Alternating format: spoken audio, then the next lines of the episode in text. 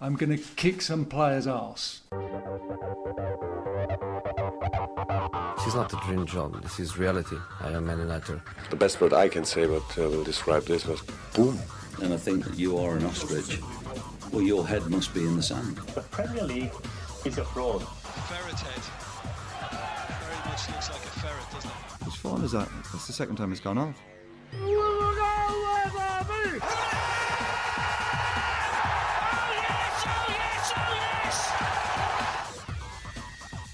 Hello and welcome to the Balls.ie football show. That's a football show here on Balls.ie brought to you in association with Ladbrokes. My own name is Gavin Casey and joining me as per usual is Mr. Gavin Cooney. Hey, Gav. Hello Gavin, how are you? I'm very well, mate. You alright? Yeah, I can't complain. Cheers, can't complain. Um, it's been a good fun week here at Balls Towers. Yeah, it's been great. Uh, we'll get to that in a second. Coming up in today's show, we speak to the maker of a new documentary telling the amazing story of Paddy McCarthy, Gav, uh, as you know well, the Irishman who is credited as being one of the first coaches of the legendary Argentine football club Boca Juniors. Yeah, it's an amazing story. I'd never, I'd never heard of it before. Uh, Tom Hurley, the documentary maker, got in touch with us uh, to tell us all about what it is. So uh, we'll be hearing more about that. Yeah, there's a little tidbit in there about um, well, the Tipperary colours perhaps influencing the uh, the famous Uh, blue and gold of Boca Juniors. Is that bullshit? I told you that off air and quickly realised that it is in fact false. Unfortunately. Okay, so I it's mean, one of those things. we're still thinking about it. It's a good headline. I'll, I'll give you that. Uh, but no, unfortunately not. Tipperary weren't wearing blue and gold apparently by the time that Paddy McCarthy left Oh, Cashel that's an and went over to. Argentina. But that's all still to come. Cork were. Cork were wearing blue and gold at that point. Ah. yes, uh, this week we played a little bit of football with Keith Andrews, Gav. It was great. We uh, we played it during. I mean, we were sch- technically scheduled to work at the time, so we did have a couple of glorious hours, technically as professional footballers. That's true. We were paid, however modestly, uh, to play football incredibly, for an evening. incredibly modestly. Uh, this say. was um, at Irishtown Stadium in Ringsend, where we put forward a team uh, into the Neymar Junior five-a-side competition, sponsored by Red Bull.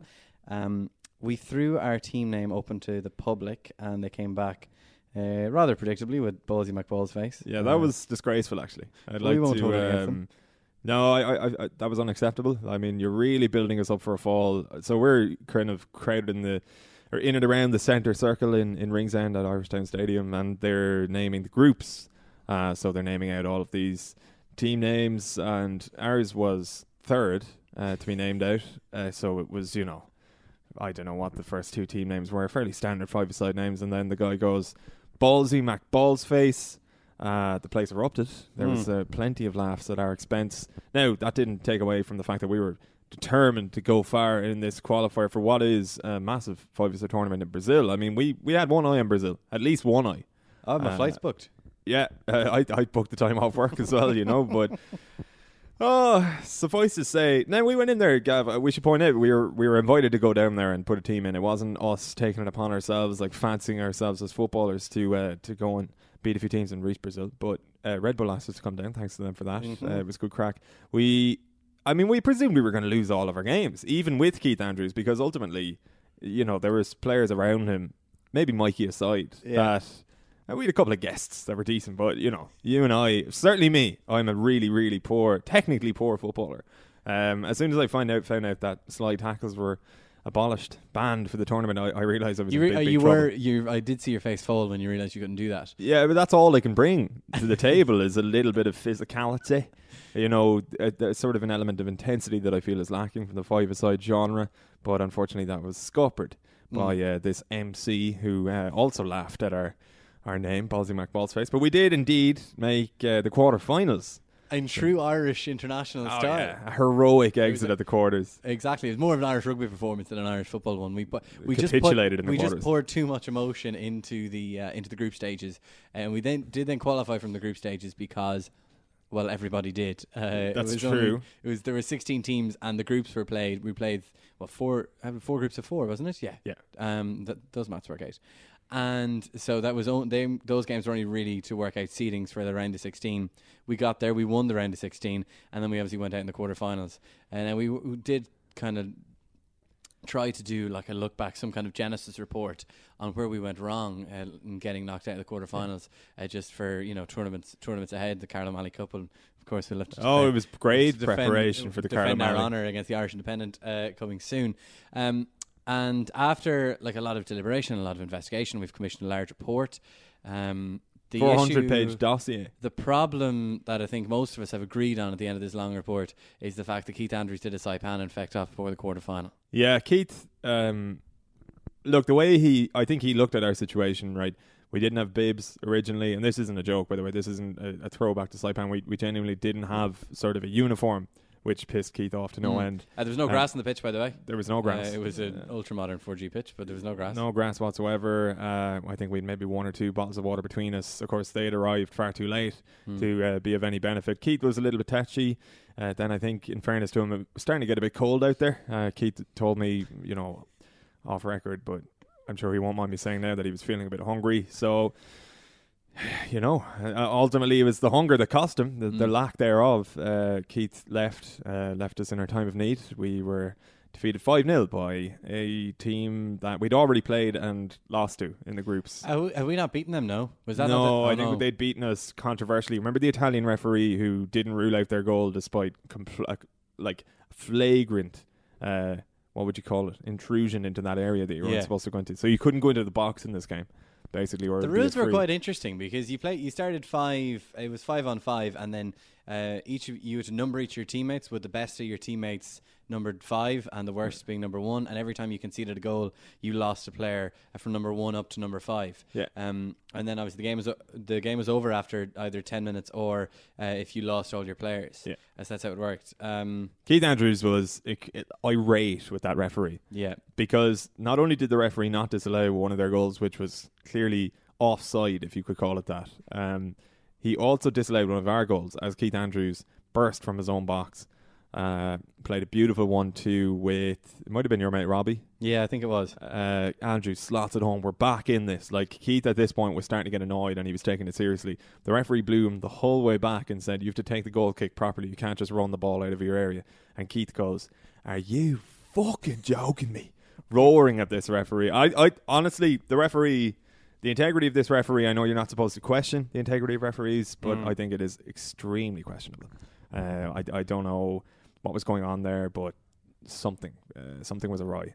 Something Yeah. was a little bit off about him. Rotten. oftentimes when this the main thing that struck me playing was that obviously we're sitting here in cheap seats and we often insult the performances of professional footballers saying like uh like they're they're ter- not fit to wear their shirt they're terrible and how the hell did they get into the profession you realize that the gap between players who've played the game at a serious level and the rest of us It's incredible is because extraordinary because Keith is unbelievable he was really really good. Like I was delighted to only briefly before I completely uh, well.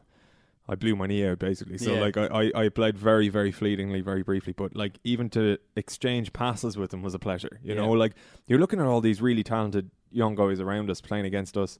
Uh, brilliant dribblers of the ball, strong guys, like guys who can, who can pick a pass.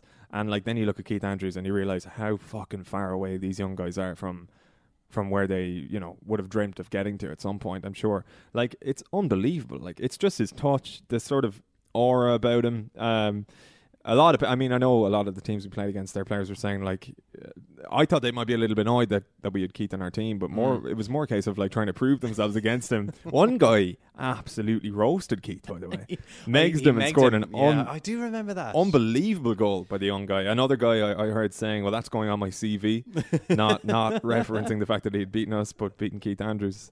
Or no, I think we beat them actually, but we played against them. But uh, uh, we um, I knew like we settled into it very early because the first kick of our first game, Mikey knocked it back to Keith Andrews, and Keith just chipped the keeper and it went straight in. From, Yeah. from the kickoff. literally the second touch of the entire tournament for us. Yeah. It was a goal, and we were like, "Oh shit!" Like Yeah, he means there, business. um, here. there is a video coming. Stephen, our video man Stephen, was pitched that he shot a video of the of most of our games, I think. So that will be up on site soon. He did, however, miss the crowning moment of this tournament, the moment in which I wreathed it in glory. I scored the opening goal in the in the second game. Yeah, it was. It was a. And It was a neat finish, it. Gav. Don't like you. It was a well controlled finish. I That like, ball was flying across the area. I didn't think you were going to get there, and it was the way you steered it home with aplomb. Actually, amazed me. Yeah, because you'll often hear commentators like a ball be whipped in, and oh, someone just has to throw themselves at it and almost let it hit them and let it go in. It's not that it's not that easy commentators in the cheap seats. You have to you have to uh, get your body position right, and you have to control it and get your touch right and into the back of the net. Uh, thankfully, I did that. Uh, unfortunately, uh, I was from there on. I was gassed. I, like I mean, any any uh, casual viewer of Squeaky Balls time uh, will realise that I am profoundly overweight, and I think that really did catch up to me. A heavy weekend, to be honest, did sadly catch up to me by Monday evening, uh, and I still am not able to walk properly. Um, no, it was it was. I'm a little bit stiff myself. It was frenetic. The pace was frenetic. Look, you if you break your arse to get into the corridor of uncertainty, sometimes there's no coming back from it, Gav. Uh, Yeah. You know, you've you've discovered that now. Um, we did, of course, speak with Keith briefly. Uh, Yeah. We asked him for his dream Irish five-a-side team, I believe, Gav. Uh, I suppose we've this is kind of in relation to the fact that we've been asking all of our guests, particularly Irish footballers, who are the best players they've trained alongside. But given the uh, nature of the day that was in it, we did ask Keith who he would select if he was to put together a five-a-side of uh, former Irish teammates. Definitely Damien Duff, Robbie Keane. straight away. Um, I don't think I'd be picking many defenders. I think it's, we've got to go all out, haven't we? I'd probably go Aidan McGeady. He'd Nice, be yeah. ridiculous in terms of little little ones. Um, do I get a game? It's your team. Yeah, you, I'll you, play. Yeah, and. Keith Andrews I'll in the side half. as well. I'll be the um, the water carrier again. One more. uh, who else? I'll go Shane Long. Can we get Keith back for the Carl O'Malley Cup? Do you reckon, Gav? Oh God, I think we'll have to. The se- like I think we need to sign up a couple of columnists before that. he was uh, like the thing was he was the secret weapon for that tournament, but the secret is out now. You know, you g- you Mm. can I can kind of. I've heard whispers that the lads over the Indo were, you know, they caught wind of this and they've already took, taken to the training pitch. Um, I haven't heard much now from the 42, but uh, I'm sure they're aware of it as well. Yeah. Uh, so, you know, bring it on, lads. We'll see you there at the end of this month or whenever it is. Looking forward to that. Brilliant preparation, um, but it's time to move on from our own self indulgence and talk. You, Gav, you spoke with a very fascinating character. This is so interesting because I mean, over the over the last couple of years, we have heard of Irish people who've gone abroad and have got have become oddly have ended up playing very important roles in the history of football clubs. no- Most notably, uh, Patrick O'Connell, the man who apparently saved Barcelona. That's a really interesting story, and this is right up there. Paddy McCarthy, a guy from Cashel. Um, who emigrated to Buenos Aires, arrived beca- and became this incredibly influential figure. Uh, he got involved with the Sports Municipal Committee in Buenos Aires, so he, he essentially became a PE teacher. But he also fought in uh, in Argentina's first professional boxing fight. Uh, he became a referee. He refereed uh, the Super Classico between River, River Plate and Boca, and that was after he had become one of the first coaches at Boca Juniors. So it's an incredibly interesting story. It's told in a four-part documentary entitled "The Cashel Pioneer." Uh, it's going out in Tip Midwest Radio uh, over four consecutive Wednesdays. Uh, the first of those Wednesdays is this day week, uh, April nineteenth. Uh, you can catch it on Tip tipmidwestradio.com. Uh, so I was delighted to get the chance to talk to uh, the man behind the entire operation, Mr. Tom Hurley, and I began by asking him just who was Paddy McCarthy. Um,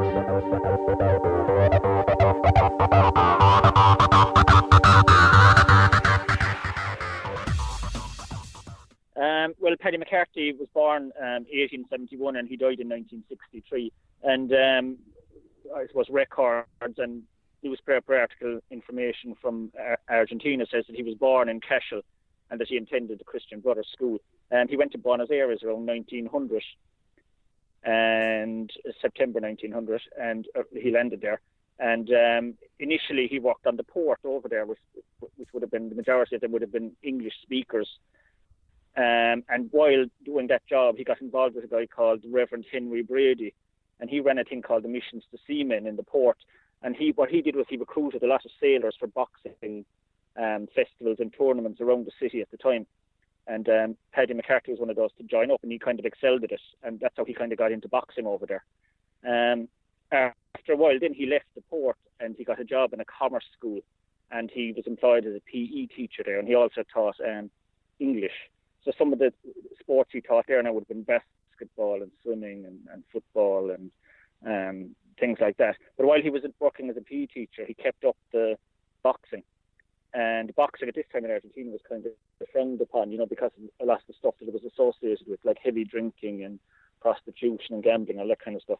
Um, but he kept at the boxing while being a PE teacher, and um, I suppose it culminated in, in in October 1903 that he was involved in the first professional um, boxing match um, in Argentina. Um, he won that. He won it by knockout in the fourth round. Uh, rounds, I suppose, were longer back then. Um, the fight was against a guy called um, Robesio. He was a, an Italian um, immigrant as well. Um, after that, as well, um, then McCarthy became involved with a thing called the Sports Municipal Committee in Buenos Aires. And their aim really was the promotion of sport, especially amongst the young. And I suppose that's when he got involved in football. And he, it was while he was involved in that that he became a coach at a club called Lobos. Um, and they would be, I suppose, the majority of 100 miles outside the city of um, Buenos Aires. Um, after that, then he was with a club called Atletico Estudiantes as a coach and player. Um, and then just very quickly going through his, his footballing career, he went to Atletico Club, Central Athletic Club. After that, he was a player there as well. Now there's a record saying that he played as a forward for them. Um, after that, then he went to a club called Club Gimnasia Crimea there in Buenos Aires as well, and he was a trainer there.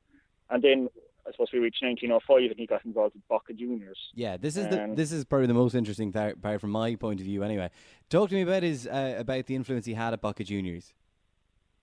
Yeah, well, basically, he was still a PE teacher at this time, now don't forget, and it was five teenagers who went to that school um, of Italian origin. They decided just one day, um, because McCarthy had been teaching them football in the school, that to set up their own club.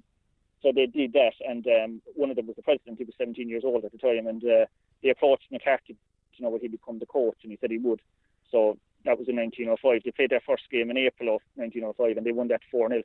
Um, I suppose at this time now they had no set colour on the jerseys. You know, they, had, they went through various colours. One of them was pink, and one of them was black. And by 1907, anyway, they were wearing the blue and gold jerseys. Now a lot of people might say, oh, you know, there's a Tipperary connection, maybe the colours and all that kind of stuff. But they didn't actually play. Tipperary didn't actually play in those colours at all at that stage. That was later. So the colours arrived from um, just luck, really. They said the next ship that comes into the port, um, we, we'll and the flag on it, we make them our colours, and it happened to be a Swedish um, ship. So that's where the, the, the blue and uh, gold came from, really. Um, moving on, then after that, then he was involved in boxing again. Um, he fought a few more matches, and I suppose then by 1913 he was he became involved. He was a referee then for 18 years with the Argentine Football Association. Okay. And football, yeah, football at this stage in Argentina now was amateur. It was amateur up to about 1930, and he, I suppose, he refereed his most significant game. It wouldn't have been unusual now to, re- to referee games which which you had a connection with the club. So his first, he, he was the referee in the first Super League Classico. That was in August 1913, Boca against River Oh, wow. And Boca lost that 2-1. Yeah. Um, he he came in for a bit of ridicule in that game actually because there's two newspaper reports um, in Argentina. One says that the game was meant to kick off at 2:30 p.m., but it, it was delayed for 40 minutes. Now, one newspaper report said that was because the referee Patrick McCarthy turned up late, and another one says that he just stood in at the last minute for the referee who didn't show up. Um, but anyway, he got ridiculed when he stepped onto the pitch anyway, and there was a um, he ended up sending off a player, and there was a bit of a uh, you know trouble in the between the, the rival sets of fans and all that kind of stuff. So that was his kind of big game. That's the one that he's kind of um, came to the attention of refereeing in, in Argentina. But he he had a long refereeing career um, for 18 years. Um, just moving quickly on, then after that, then I suppose he he kept him in association with boxing for his whole Yeah. life, really. Um, I mean, he was juggling a number of sports at the same time. He was a PE teacher, he was a boxer, and he was a footballer. Um, but by 1924, he was he was still involved in boxing. He was a ring announcer, he was a manager, he was a trainer. Um, boxers he knew all through his life. There was one Leon Leon Giovaci. He was an Italian fighter. He, he knew him from 1924. Um, Babe Herman, um, 1931. Uh, Gene Tunney, he was a friend of his as well. When he came to Argentina in 1947, he met him. And, and he met a few dignitaries as well. For example, the Duke of Kent, when he came to Argentina in 1931, he met McCarthy. Uh, he was a friend of the president of Argentina. And um, he knew Theodore Roosevelt as well. Um, Oh wow! I- and the press release yeah. that I was reading said he got a gift from Theodore Roosevelt. What what was the name yeah, of that and you might have, yeah, you might have seen that there was a, a photo with that. Did you see the photo? Uh, no, I didn't actually. yeah, there was a photo with that, and McCarthy's wearing a, a kind of a, it's a jacket with the Yale insignia on it. You know the Y that Yale oh University yeah, has, I do. I'm looking at it now. and yeah. just yeah, Theodore Roosevelt gave him that. Now, there's no date when that happened, but Roosevelt was in Buenos Aires in 1913. He, he was a former president of that state, so I'm, I'm assuming it might have been around that time, you know. Yeah. Um, And and I like, suppose how then, he, like, yeah, how did he come in contact with Theodore Roosevelt, or like, is there is there any testimony? well, I don't know. Like record every single dignitary that came to Buenos Aires, he seemed to uh, meet them in some capacity. I mean, right. he was there. There's a photo of him at a boxing match, and he's in the company of the the Duke of Kent, the Prince of Wales, and the President of Argentina, and himself.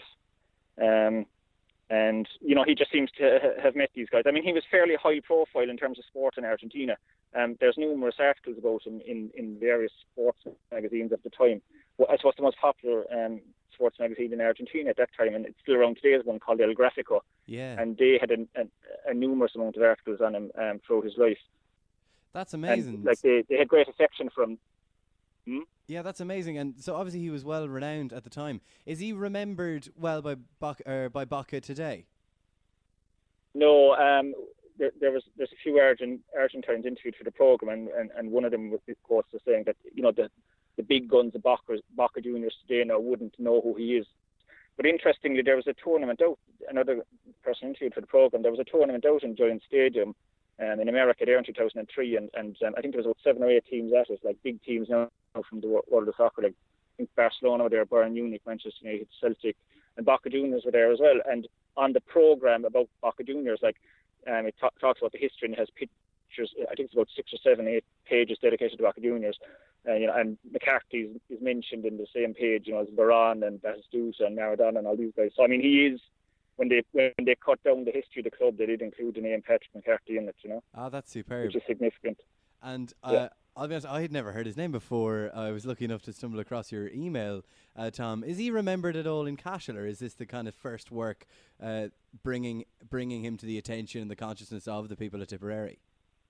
Well, it's probably the first in-depth look at his at his career because uh, out in Argentina, it seems that when he went out, he didn't really talk too much about his time in Ireland. Now he, he is referred to as Irish in newspaper articles, and um, I think he does refer to Cashel and the Christian Brothers in one article, one newspaper article out there as well. But as one of the Argentine contributors was saying, a man called Edmundo Mori, who's probably done the most research on, on, on his on McCarthy's life. Really, he's saying that McCarthy basically seems to have become, um, you know, one of the Argentine people. Really, I mean, even El Gráfico say that when they talk about him, they say that although foreign, he had the soul of a local. Um, he's known to have spoken English with a very Irish accent and spoken Spanish with a, a Argentine accent. Really. Okay. Um, but there's huge affection. Yeah, there's huge affection for him in those articles, and it does shine through.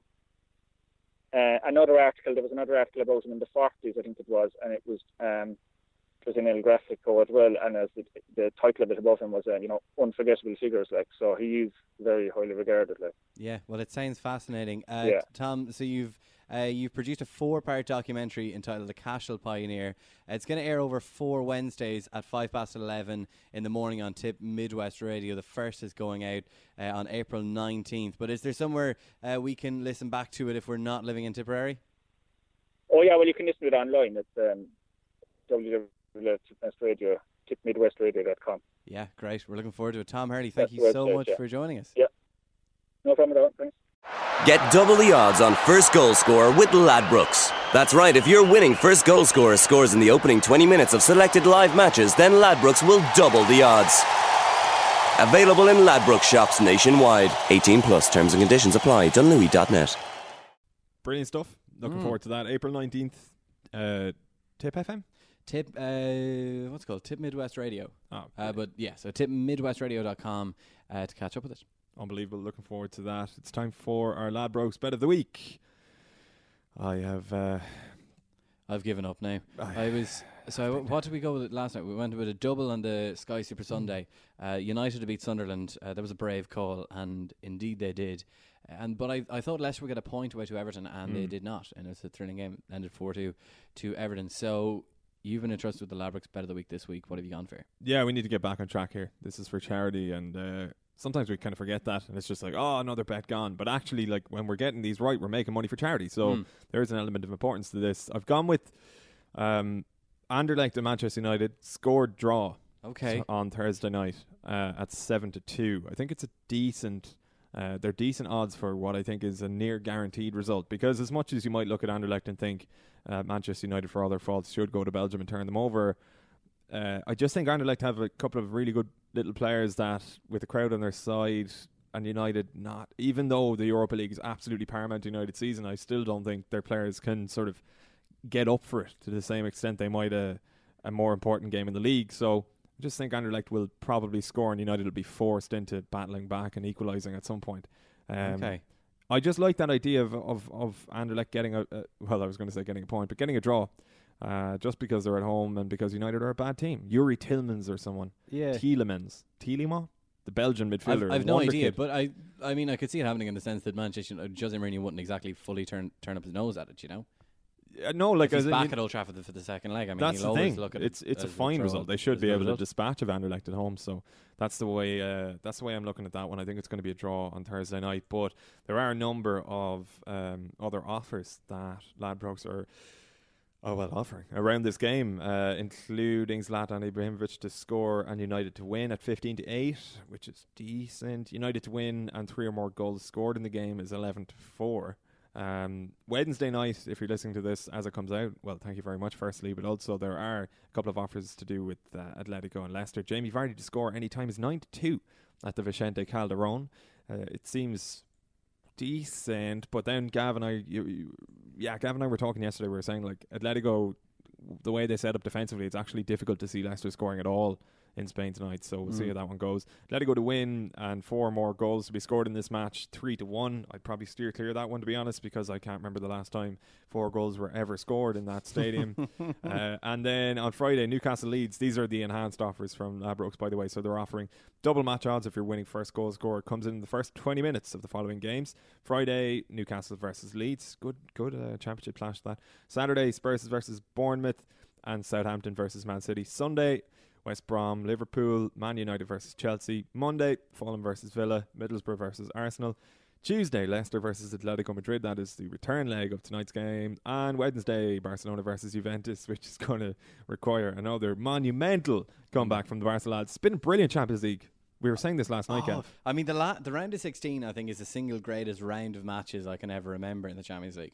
Now, my memory is often quite bad, you know, but Yeah. uh, no, definitely, I think so. And it, it started off quite well last night. Obviously, the with the game that went ahead, obviously, the Dortmund game was uh, postponed until this afternoon kind of horrifying circumstances. But uh, no, there's just so many goals, you know, and, but and not just goals, but the last 16, like almost every time, was really memorable. Yeah, that's true. Uh, like, and the thing was, I've missed two of the sort of defining ties from the last round. I missed uh, Barcelona's comeback because I was on the air coach back to Cork, and Yeah. the internet, despite ad- being advertised as adequate, is fucking appalling.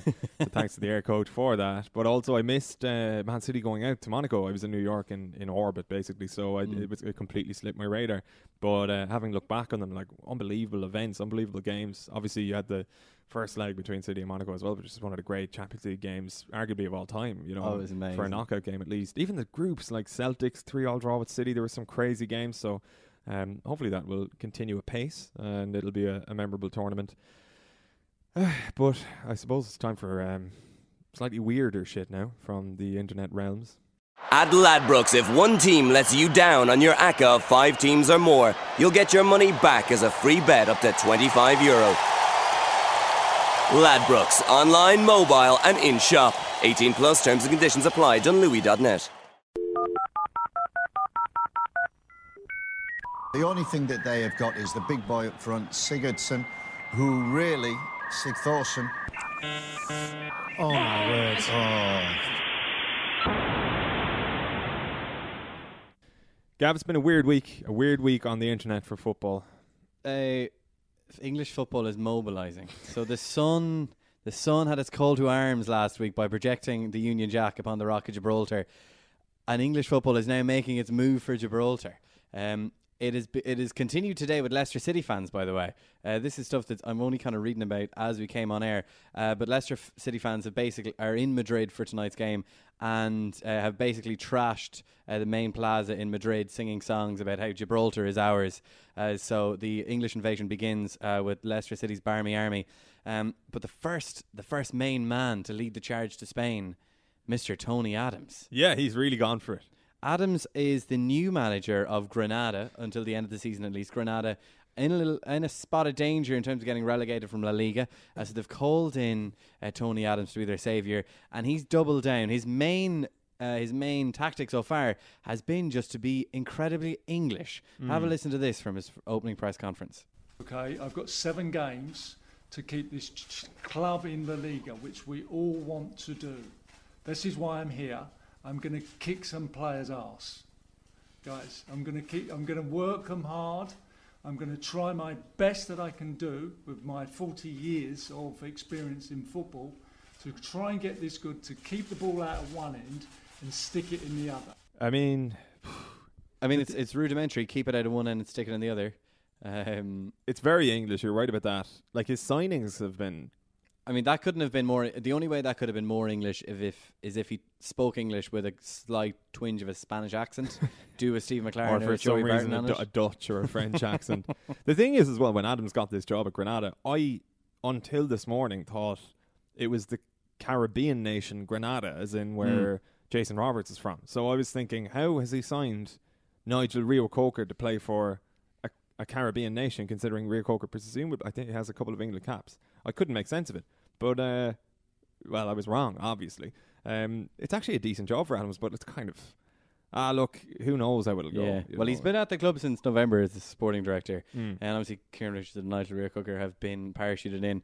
Uh, we love this uh, Facebook update from Football Manager. Uh, they quoted a news article uh, about Reo-Coker and Richardson signing and saying filter contract status unattached, sort by international caps, and that's what he's done. He's That's what he's done. Two lads. Uh, it'll be interesting to see how they blend in there. I honestly haven't heard of Nigel Reo-Coker in seven or eight years. No, neither did I. Uh, Like, I so I'm glad. I'm glad he's still around. Yeah. Um, but I do feel that this won't end very well. Well, Reo-Coker's move or Adams generally? They generally, I, I can't see it working out. You don't think he's learned enough Spanish in the sort of four or five months since joining the club as a director? Um, no, well, I mean, Not on that evidence. I mean, he wasn't willing to embrace Spanish culture a whole lot in that opening in that opening press conference. Um, I do want to round this slot up, Gav, with mention to one of the other great men of English football, Mr. Sam Allardyce. I love uh, this we story. saw uh, we saw Big Sam at his best on Monday night talking to Sky Sports, uh, where he was just kind of smiling away and. Um, in recognition of how great he is after masterminding a 3 0 win against Arsene Wenger, and then just kind of told Sky Sports exactly how it happened in between take, in taking out the oxygen necessary to power his enormous megawatt grin. Um, but he hasn't been always been so imperious, Gav. Uh, What? Uh, no, not at all. I was reading BoltonNews.co.uk last night, as Again? I, as I do, really, as uh, I do almost almost every evening.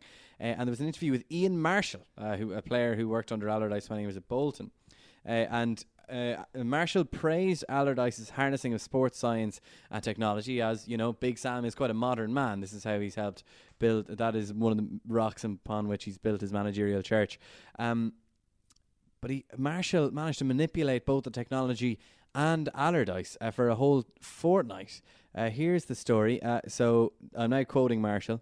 He was one of the first people in football to really utilise all the medical equipment, and one day his physio issued us with a heart monitor. Uh, he let me take it home and then bring in the results uh, later in the week. Now, as you'll know, I wasn't dead keen on running, and I had this old dog called Tess. We now see where this is going. Yeah. Uh, she was about 15 and I worked it out in human terms and reckoned she could handle a run about in the park. It turns out that the heart monitor fitted her perfectly. And when I took the monitor back, Sam got me in his office and said the results were a bit off. I told him it must be broken. And so we went on like this for two weeks. Tess had never been so fit. Uh, but they caught me in the end. Uh, thankfully, Sam saw the funny side, but he wouldn't let me have any more days off. Uh, you never manage that these days. They could probably tell you what type of dog was doing the running for you. That's a good point, actually. Tess, fair play to her. She Yeah, put well in a shift Tess. there. Uh, almost Ali Dia, like I suppose, in ways. You could have signed Tess up. Look at the results, Sam. Um, Ian Marshall, that's a, that's a great story. We, I mean, we were howling laughing at that when we came across it last night. It it is one of those things where obviously he was a guy who maybe wasn't overly well, obviously not overly professional on that on that basis there, but you get the impression that Allardyce kind of appreciated the uh, the guile he showed, the sort of scallywaggery there. Yeah, I Um, think because so. you think like if that happened with a player now, it wouldn't. Nobody uh, like we've seen with Steve Bruce and Ross McCormack that time about the gates. You remember when Oh, Ross yeah. McCormack was saying he couldn't Was it he couldn't go training because his gates? He couldn't go. were He couldn't make it Aston Villa broken. training because his electric gates had barricaded him in the house Into his home. He rang Steve Bruce, and Bruce said, "Well, hop the wall and get a taxi." And he said, "I might wait. Your man's coming to fix the gates. You know, I'll, I'll be here just to let him in." And Steve Bruce, in a fit of anger and righteousness, drove uh, to Ross McCormack's house and took a picture of the four foot wall, which he refused to jump, and used this as uh, used this as a stick with which to beat him. Yeah, not every manager is as forgiving as Big Sam. So credit to Sam for that. Uh, that's it for weird shit from the internet, Gavin. It's mm-hmm. also it for the podcast, really. Uh, our thanks, as usual, go to Ladbrokes. Well, thanks to you, Gav. And to you, Gav. Yeah, we'll leave it there then. Uh, until next week, enjoy all the football over the weekend, and uh, and indeed on on the Tuesday, Leicester's return leg when they're battling back from a three 0 defeat at the Vicente Calderon. Yeah, shot then. Cheers.